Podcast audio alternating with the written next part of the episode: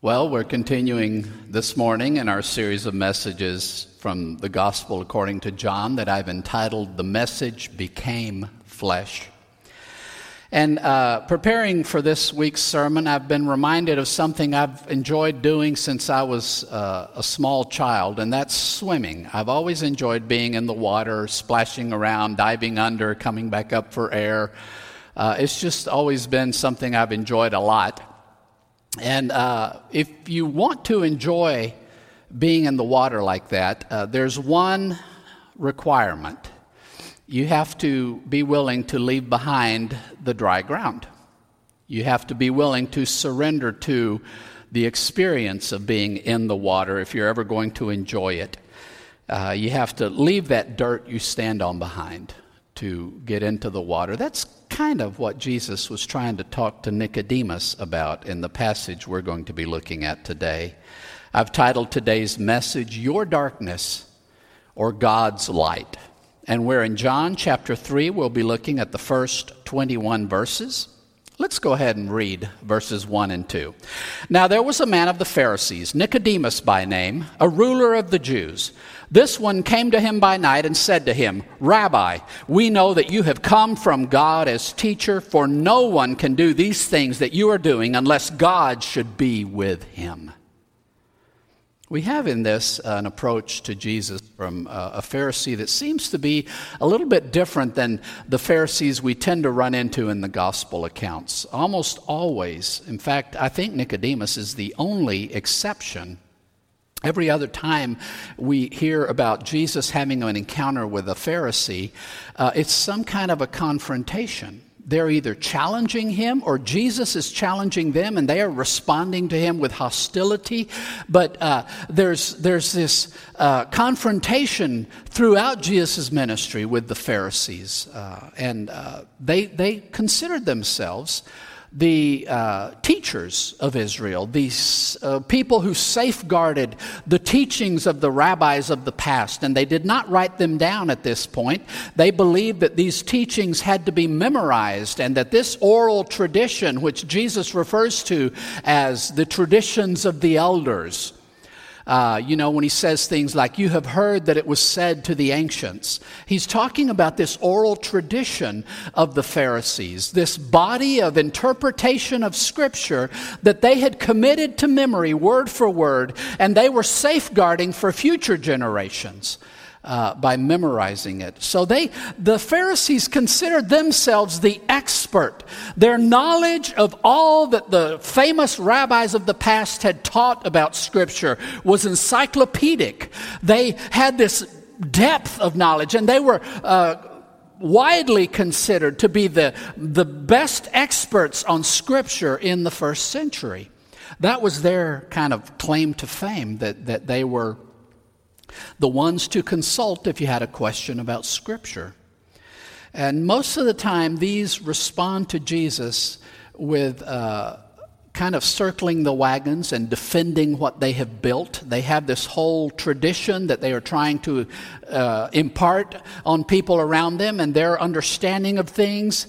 And they have invested so much in this. When Jesus shows up and starts challenging that and establishing whole new paradigms for how we are to approach God, uh, the Pharisees responded with great hostility to Jesus. And yet, Nicodemus is a, a happy exception to that.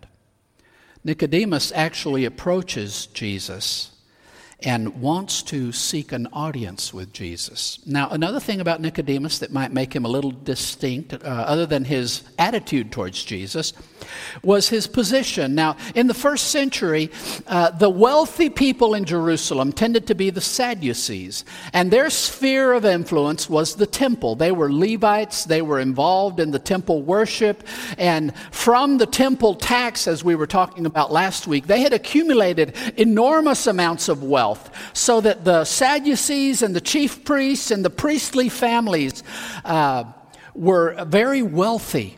And because of that, also had become very politically influential and very connected. The Pharisees typically were not wealthy. Uh, they were of more modest means, uh, probably more what we would consider something like middle class. Uh, but their sphere of influence was that everybody considered them the experts on the law and on the teachings from Scripture. So that was their arena. Nicodemus seems to be a unique figure in that he seems to cross over between these two worlds because he is described as a ruler of the Jews. Most people interpret that to mean and we find out later that that's the case, that he was a member of the Sanhedrin. And uh, the Sanhedrin was the supreme court of Jews. And this was the highest political uh, authority and governing uh, institution that the Romans had allowed the Jews to have. So to be a member of this Sanhedrin meant that he was among the elite among the 72 most powerful Jews in uh, the first century. And the only office that would have been higher than uh, a member of the Sanhedrin would be the chief priest, which also the Romans at this time established. It was a political post, uh, not simply uh, one handed down uh, through heredity.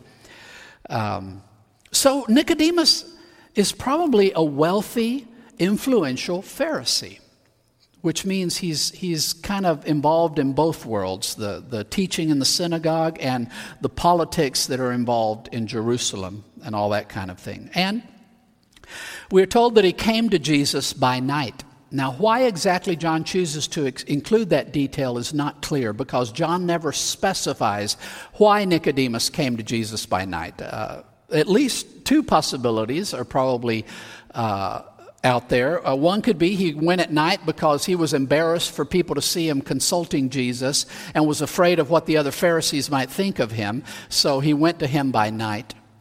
Uh, another option uh, might be that uh, he approached Jesus by night because he felt like in that circumstance he would be able to secure a quiet one on one encounter where he could actually ask some of these deep questions he had to ask and could do so without competing with all the crowds uh, trying to get Jesus' attention. Um, we're not sure uh, why he came by night, but it serves John's purposes because through this encounter, a theme that John is going to develop in this passage is the idea of darkness and light. And the fact that he comes by night, uh, I think, talks to the darkness out of which Jesus will later uh, speak to him about drawing him out of it. Um, but notice how he addresses Jesus. He doesn't say the kinds of things the Pharisees generally say about Jesus.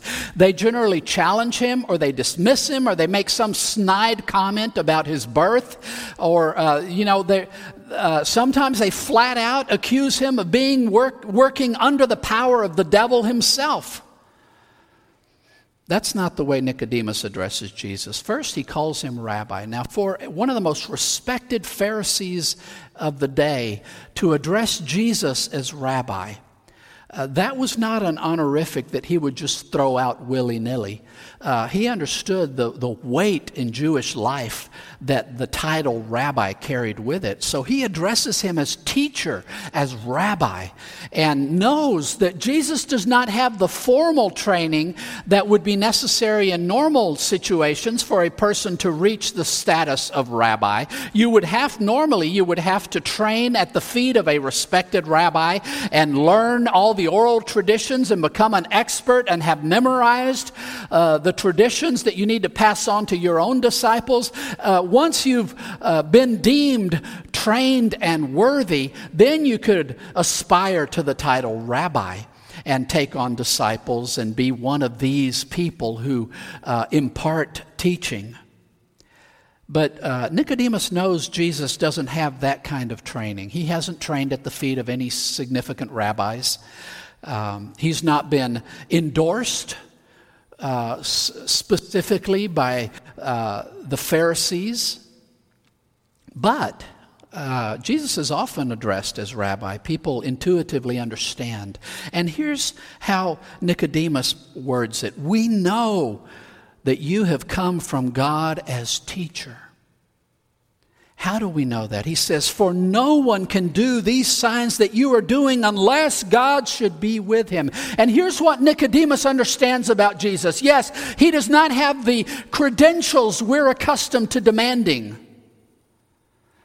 But God has worked in him in such a way, and he has performed miraculous things through him that validate who he is. There has been a witness born by God himself on behalf of Jesus, so that a man who can heal a person born blind, a man who can heal a paralytic, a man who can uh, teach with this level of authority without ever having been endorsed by any rabbi clearly indicates that God's hand is upon him. And God has empowered him to do what he's doing. Nicodemus sees God at work in Jesus. And unlike all of his fellow Pharisees, he doesn't see that as a challenge to his power and authority. He seems to celebrate that, that Jesus has showed up and that God is at work in him. And uh, the fact that he comes to Jesus and addresses him as rabbi and says, I know God has sent you as a teacher. He's setting the stage to ask him questions. Jesus, I recognize that you are in a position to instruct me. And uh, that attitude of humility with which he comes before Jesus, all of this convinces me that in Nicodemus we have a different kind of Pharisee than we're accustomed to seeing. Let's keep reading verses 3 through 8. Jesus answered and said to him, Truly, truly, I say to you, if one is not born from above, he cannot see God's kingdom. Nicodemus says to him, How can a man be born if he is an old man? He cannot enter into his mother's womb a second time and be born. Jesus answered, Truly, truly, I say to you, if one is not born of water and spirit, he cannot enter into God's kingdom. What has been born of the flesh is flesh, and what has been born of the spirit is spirit. You should not marvel that I told you, you must all be born from above. The wind blows where it wills, and you hear its sound, but you do not know where it comes from and where it goes to. Thus is everyone who has been born of the Spirit. I love that Jesus does this, and we see it often in his conversations. People start a conversation with him and uh, perhaps try to direct it in a certain direction, and Jesus kind of uh, cuts the, the conversation off short and takes it immediately to the actual core issue that is really uh, at the disturbing that person in the, in the most profound part of his soul. Jesus sees right to the core of who Nicodemus is and knows what it is that he needs an answer to. So he doesn't thank him for his kind words. He doesn't waste time with pleasantries. He goes straight to, I know what you're here for, Nicodemus, and I've got your answer. You're concerned about God's kingdom and about being a part of it. Well, I, I'm going to tell you the solemn truth. Amen, amen. So be it, so be it. And it was kind of an idiom of the day of saying, beyond any shadow of doubt, with all certainty, I solemnly affirm to you this thing that I am about to say. This is a profound truth I'm going to speak to you. If one is not born from above, he cannot see God's kingdom. Now, John loves to use ambiguous terms in his gospel. He loves to take terms that could mean two different things and have his readers struggle to understand which of the two meanings he has in mind, or even, as in this case, indicate where Jesus has one thing in mind and the other person he's talking to seems to take it in the other meaning and misunderstands what Jesus is talking about. Because this word that we translate here, born from above, could also mean born again. Uh, born again. And clearly, that is how Nicodemus interprets it. Although, as the conversation continues, Jesus begins to speak of heavenly things versus earthly things as the things that only the one who comes from above can share. So, uh, I think Jesus uh, here has the intent of using this word to speak of being born from above, being born from God. So, uh, one has to be born from above. And, but Nicodemus focuses on the other meaning, born again, and he says, What are you talking about? How do you expect an old man to be born again? And surely Nicodemus is thinking about himself. He is probably not a young guy. If he's reached the position of authority and influence that he has right now, he is probably an older man. And he says, You're asking the impossible. an old man can't just crawl back into his mother's womb to be born a second time. And perhaps Nicodemus is concerned that Jesus is telling him, uh, You're too old. If you had been born right now, you'd be young enough to see the kingdom of God established, but you're too old. It's going to happen after you're dead. Maybe that's how Nicodemus was reading what Jesus was telling, telling him. But clearly, this is what Nicodemus longs for. He's taught this and read this in Scripture, and he knows that the whole Scripture is an open promise that God is going to resolve the issues that plague creation itself. He is going to bring a Prince of Peace who will bring the nations life and healing and establish the eternal kingdom of God. He knows this is coming and he longs to be a part of it. And now Jesus has said, you know what, if you want to be a part of it, if you want to even see God's kingdom, you have to be born from above. Or he understands him to say, you have to be born again. And he says, What are you saying? That it's impossible? This is almost, it almost sounds like when Jesus says that it's easier for a camel to go through the eye of a needle than to get a rich person into heaven. It seems an impossibility. And Jesus explains again, truly, truly, I solemnly affirm to you, this is an absolute truth. If one is not born of water and spirit, he cannot enter into God's kingdom. So he's not now talking just about seeing God's kingdom, but participating in God's kingdom. And uh, as he continues, he makes a contrast between flesh and spirit. So I think here we should parallel this idea of being born of water to being born of the flesh and being born of spirit to born of spirit in the second, uh, in verse 6. But uh, he says, you have to be born two different ways to get into God's kingdom. There is a birth of water, and I don't think John here is talking about baptism. I think he's talking about physical birth. And the first absolute sure indicator that a birth is about to take place is when, as we say it, a mother's water breaks and the amniotic fluid uh, comes out, and that is a, a clear signal that a baby is about to enter the world. A birth is about to take place, and the baby is born of water. That is the birth of flesh that he talks about in verse 6. But there's another birth Jesus is talking about. So he's not talking about crawling back into your mother's womb and doing this whole thing all over again. He's not just talking about a repeat.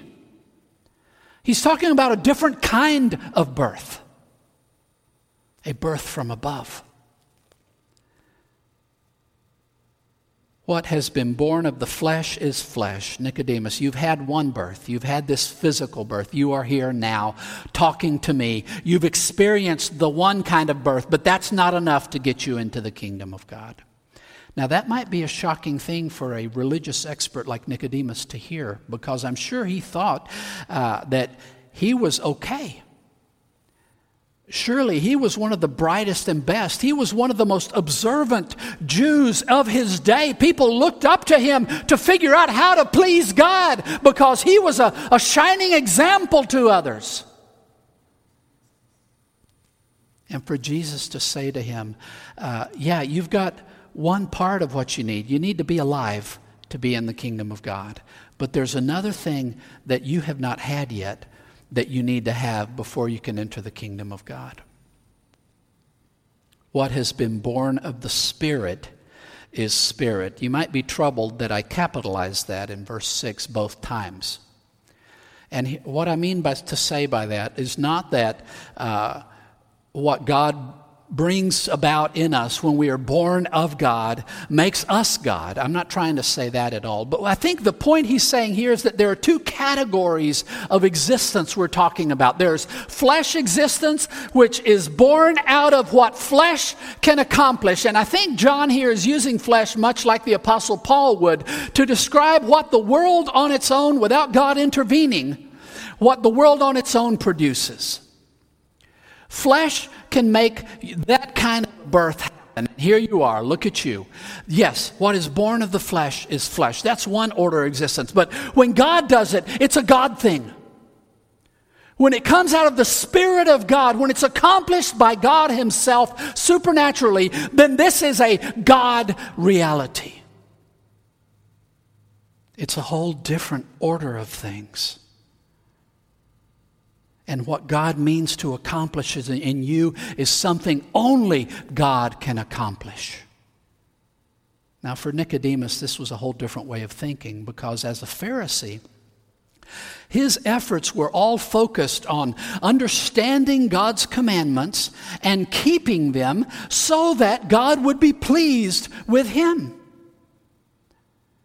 And uh, he always felt that it's just a matter of understanding what God wants from me and then doing it, and that's it. All that is required is my willingness to obey. And Nicodemus was confident he was willing to obey God. And Jesus says, No, it's not about what you can do. God has to do something or you're never even going to see the kingdom of God, much less participate in it. God has to do something new in you. You should not marvel that I told you you must all be born from above. And here again, he, he does another word play. He's been using the word spirit here clearly, I think, uh, to refer to the Spirit of God capital S, the Spirit. Uh, but in the Greek, and this is an interesting thing that happens both in Greek and in Hebrew, they're very different languages, and yet we have the same thing. In Greek, the word pneuma, from which we get pneumatic tires, uh, pneuma means spirit, but it also has the meaning of wind. The Hebrew ruach means also spirit or wind, breath. Uh, it can mean both things. And John here kind of plays with this by switching his meaning. Uh, Jesus here switches the meaning from talking about spirit as in the Holy Spirit, God who is spirit, and talks about the wind as a, an example for us of the activity of the Spirit of God. The wind blows where it wills, and you hear its sound. And here's the thing the wind does its thing.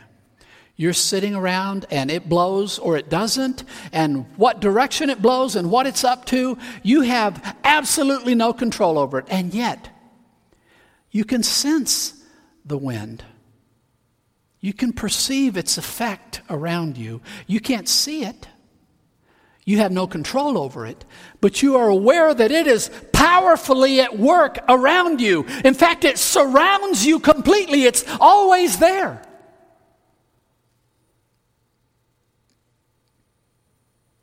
You don't know where it comes from, you don't know where it goes to.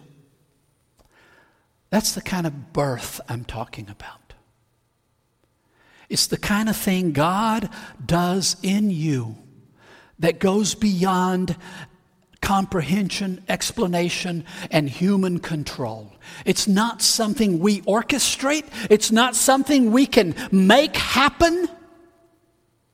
It's something only God can do. It's fully in God's hands and in His control. Now, for a Pharisee who was convinced that the way to get God's favor was just to keep His commandments and do it right, surely this was a great challenge the idea of letting go of that and saying, you know what? It's not about what I can accomplish. It's not about asking God, God, what do I need to do for you to receive me into your kingdom? It's about surrendering to God, doing what He wills in us. And it's an open ended thing. Jesus describes it as something as mysterious and transcendent as the wind itself. That's what it's like with everyone who has been born of the Spirit.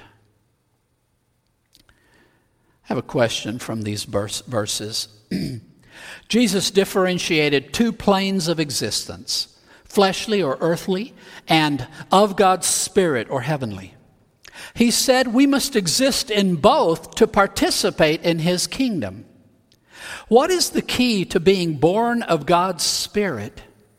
And why did the religious expert Nicodemus struggle to understand this? Let's keep going. Verses 9 through 12.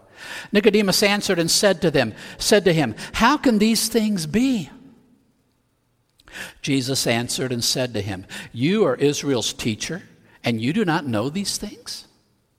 Truly, truly, I say to you, we speak what we have known, and we bear witness to what we have seen, yet all of you do not receive our witness. If I spoke to all of you about earthly things and you do not believe, how will you all believe if I should tell you about heavenly things?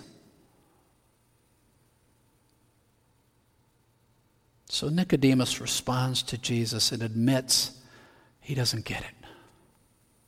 How can all this be? How does it?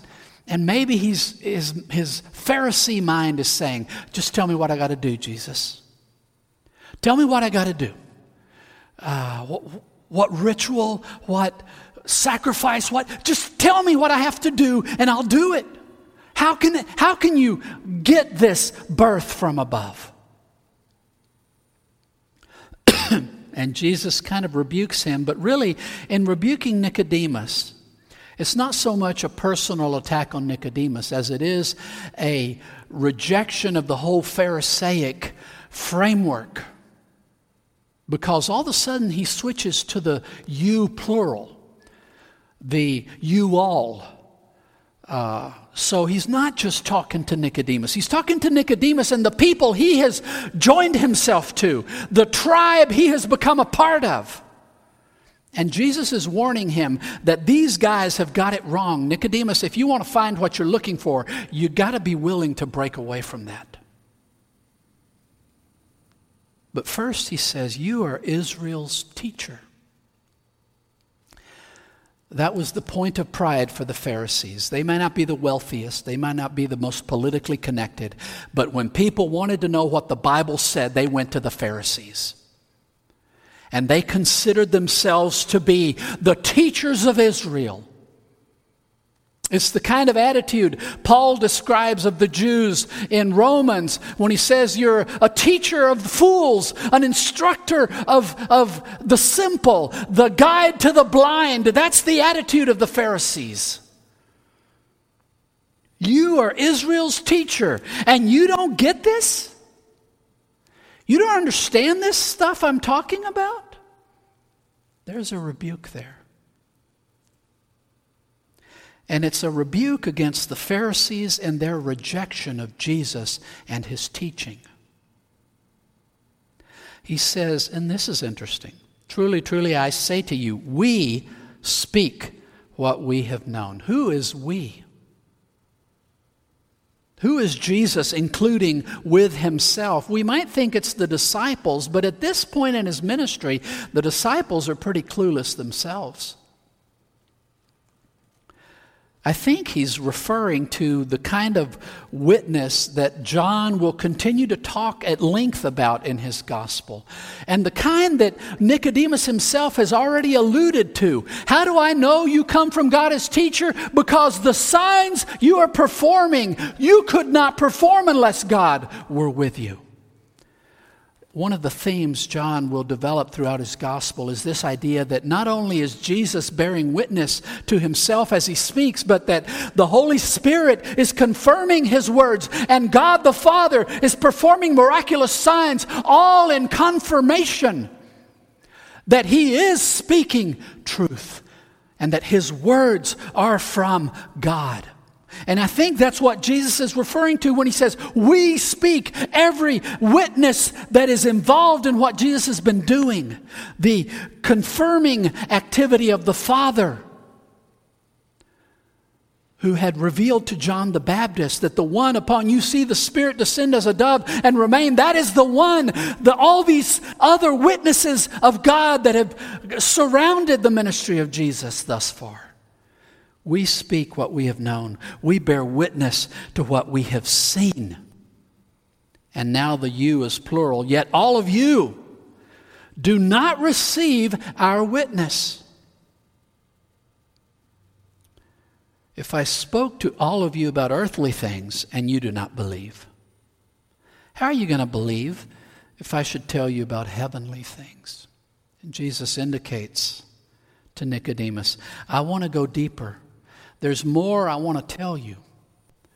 But if you can't get past the most basic, basic step here, there's no point in trying to go any further.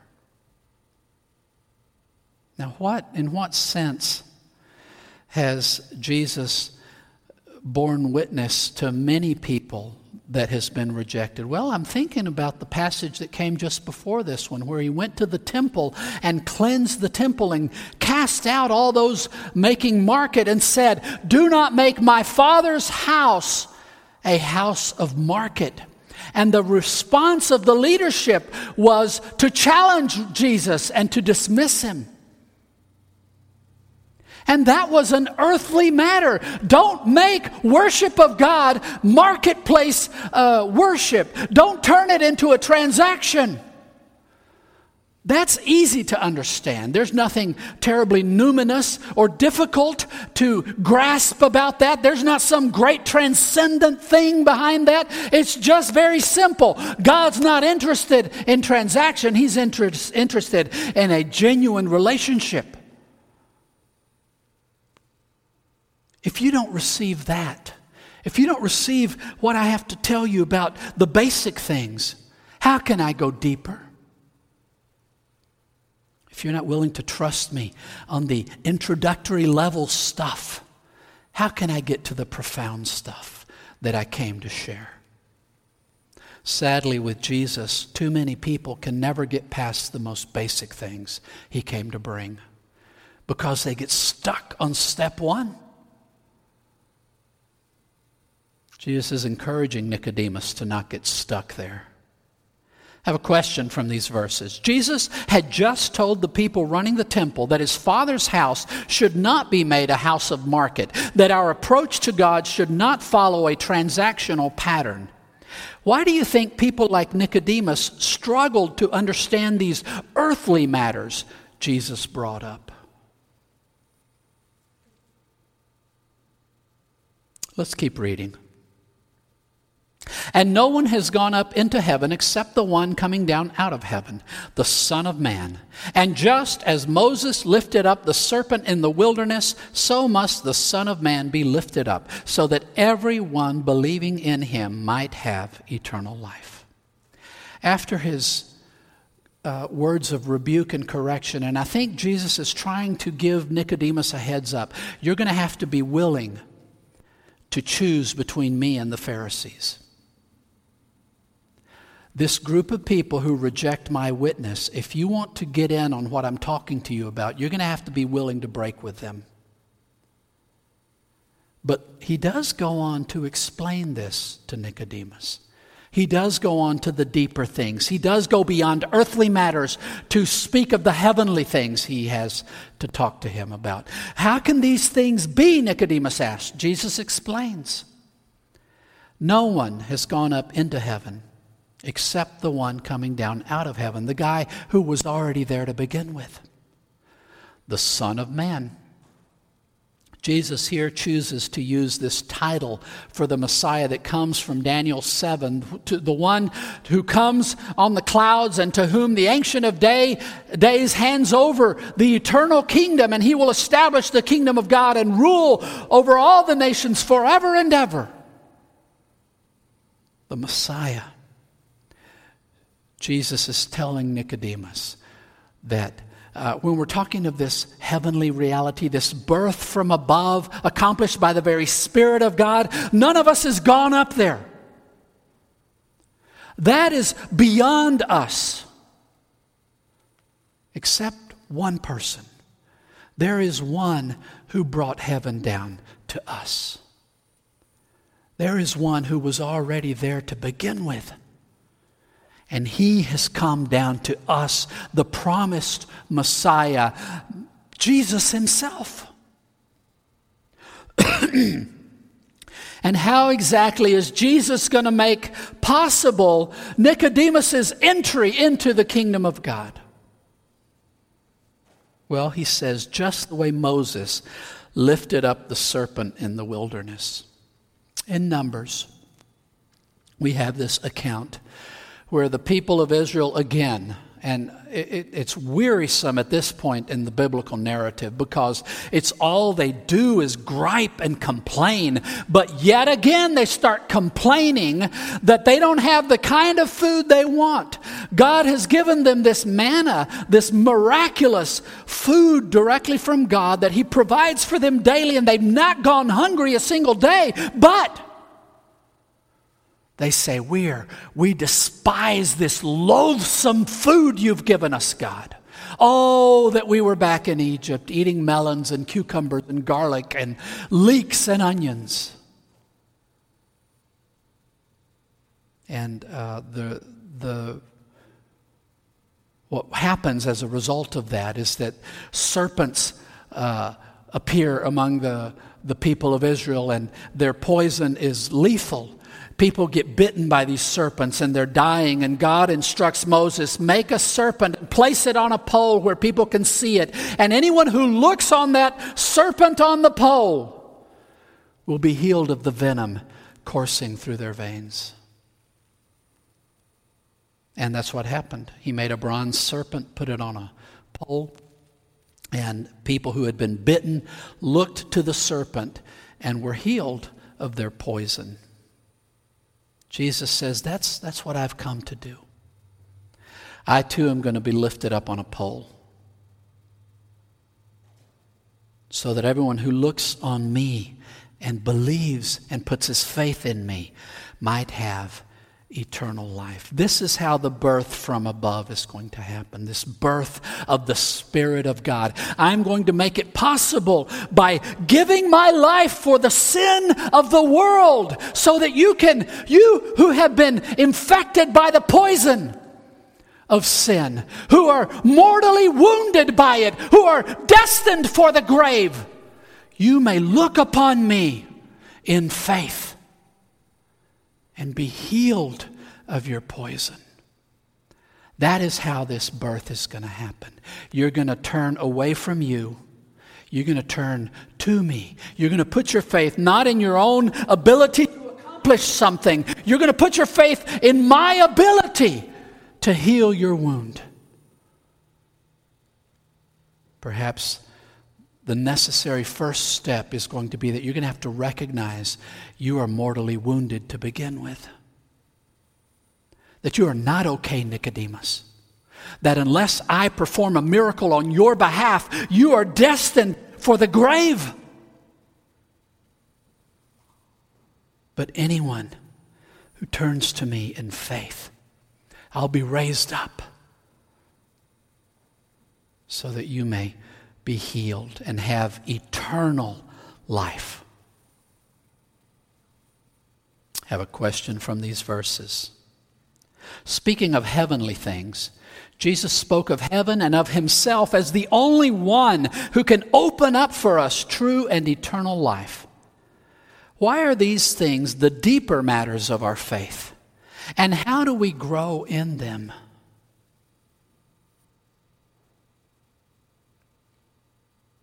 Let's read verses 16 through 18. For in this way God loved the cosmos.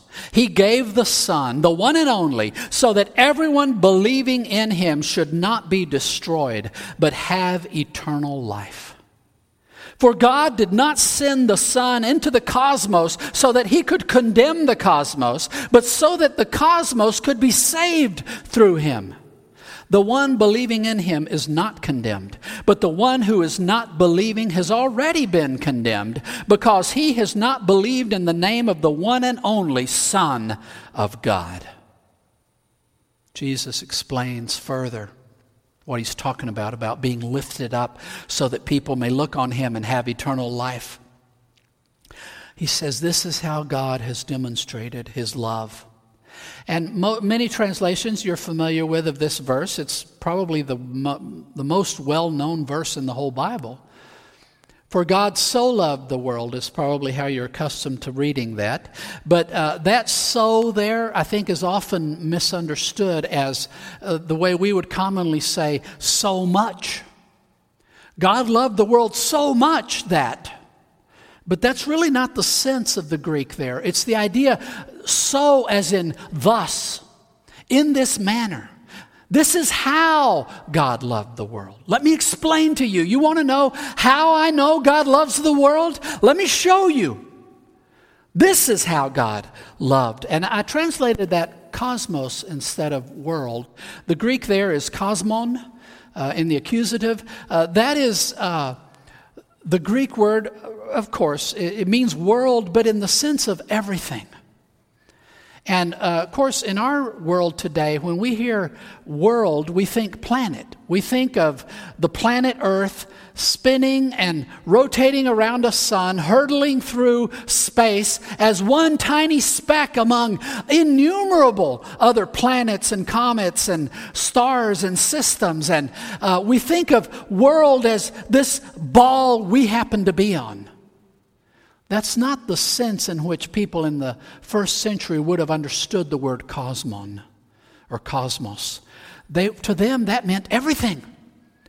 It's more like our word universe or cosmos, which is why I've translated it cosmos. God loved all of creation, not just this planet, but everything that exists, God has shown his love to it. And John wants us to understand this about what Jesus did on the cross. He came to rescue not just sinners, he came to rescue all of creation from the power and taint of sin. God loved the cosmos in this manner. He gave the Son. Not just any old Son, the one and only. There is only one Son. He gave the only Son so that everyone, any single person, there is no limitation here. There's no exclusion. Every single person who puts his faith in him will not be destroyed. Uh, that's that word there. Uh, uh, it it can be translated perish, but it, its core meaning is the idea of destruction, of ruin, of utter devastation. And uh, this is what sin does it ruins, it destroys, it annihilates, it, it, it just tears everything apart and leaves behind nothing. It deconstructs things till there's nothing left. Sin is best illustrated by the concept of entropy. And people who, whose lives are affected by sin, and that's all of us, are facing this inescapable destruction. God loved everything so much, He sent this one and only Son so that he would die, so that any who puts his faith in him will not have to endure the destruction they're already headed towards, but will instead enjoy eternal life. In fact, God didn't even send the Son into the cosmos. He didn't enter creation in the incarnation so that He could step in and say, You guys are all condemned. And that word we translate condemned also means judge. To judge or condemn, to judge and issue a negative uh, judgment against. Some people think that that's what God's doing, that He's looking with disapproval on creation, and that the reason He stepped into creation was just to point out to us all how wrong we are, how bad and evil and wicked we are, just to kind of get it off His chest. That's not at all why God sent the Son into creation. He actually came so that creation itself could be saved through him. We were already being destroyed. We were already on a path to utter ruin. He stepped in to stop that. Not to make it worse, but to actually fix it. And here's what happens the person who is believing in Him is not condemned. You are issued a, a, a, a ruling of not guilty. Now, the one who is not believing in him, the one who refuses to put his faith in Jesus, is already condemned. It's already happened. You have already been bitten. The poison courses through your veins. You're already dying. Jesus didn't come to make it worse. You were already dying when He showed up to say, Let me save you. But your problems are not Jesus' fault, they're things you brought upon yourself. And the devastation that works its way through your life and relationships is not God's fault. That was already happening before Jesus even showed up. So when you hear about Jesus and his invitation to come to him in faith, he didn't show up to tell you how wrong you are and to condemn you and reject you. He came to say, I know what your problem is. Let me fix it. But you have to put your faith in me. You have to let me fix it. So Jesus didn't come to condemn us, He came to save us. And people who don't believe, they're not condemned the moment they refuse to believe in Jesus. They were already condemned. They were already destroyed. They were already dead. Hearing about Jesus didn't make it any worse. Because he has not believed in the name of the one and only Son of God. Here's the thing about Jesus He doesn't offer a solution to our problem, He offers the solution. He's the one and only. There's no other coming. There's no plan B or C or D. There's no other avenue going to open up for anybody. The only way creation is rescued from sin and death is what the Son accomplished. I have a question from these verses. Jesus didn't come to judge and condemn the cosmos. He came to save it and any human being who wants to be saved from sin and its power. Why do you think people often want to make God the villain in the story of the cosmos?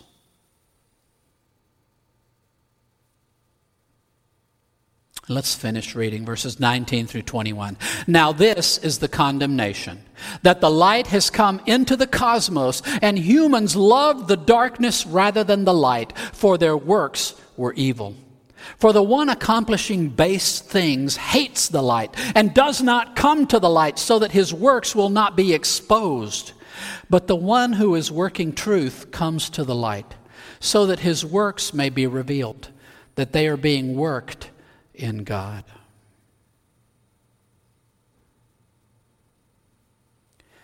Here's the condemnation. It's not something Jesus brought when he showed up. But uh, here's the condemnation. And notice how God's intervention in Jesus changes the parameters of our condemnation. if He had never showed up, we're all just condemned. That's all there is to it. But now there has been introduced to the equation the option for rescue. So now the only condemnation that remains is for people who obstinately reject rescue. This is the condemnation that the light has come into the cosmos. The light has invaded this fallen creation. And humans love the darkness rather than the light. God's mes- message to us became flesh. And He spoke to us and He communicated to us. And we look upon that and say, you know what? I like my darkness better. I prefer my messed up life to what Jesus offers. Why? Why do humans love the darkness rather than the light? Because their works are evil. The things we're doing are evil. And we know that when light shines, everything becomes exposed. When we're accomplishing base things, not noble, not glorious, not commendable things worthy of emulation, when we're doing the, the basest, worst, trashiest things we can imagine, we're not drawn to light.